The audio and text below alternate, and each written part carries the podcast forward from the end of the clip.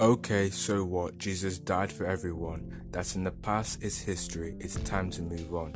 Wait, hold up. Don't be quick to discard. This part's about you. What I'll say will hit hard. There's still one thing about Jesus I have not said yet.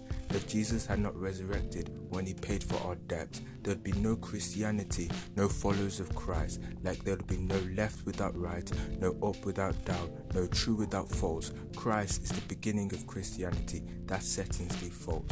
But to be a Christian is hard, like a match we receive force. We strike opposite to where we come from, then light up, that's our source.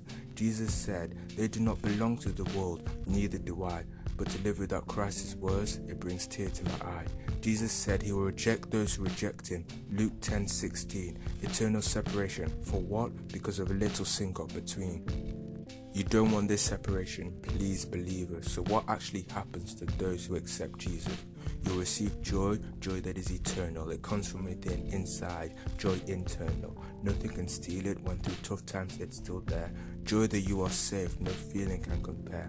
Jesus will give you peace when you're anxious and afraid. Like a father to a child, you can run to him when dismayed. I'm not saying you'll never be depressed, but what I can say, he'll comfort you when you're stressed. He's your tag team when you wrestle against temptation. He'll fight for you because of grace. That's part of salvation.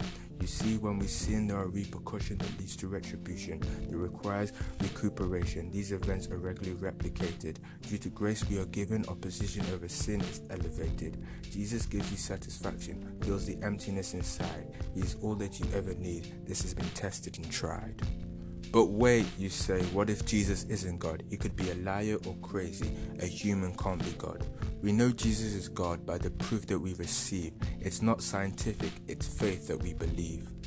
I can prove it by the lives he transforms every day. He makes me different, lighter, better in every way. Faith is believing in something you do not know or cannot see. We use faith every day. Here are some examples if you disagree.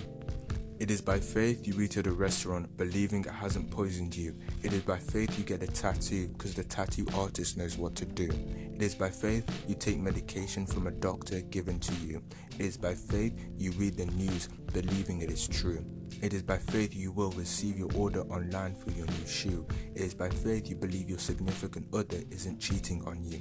It is by faith you believe your paycheck will come through. These are a few examples. You cannot disagree. Now put that faith in Jesus. How hard can that be?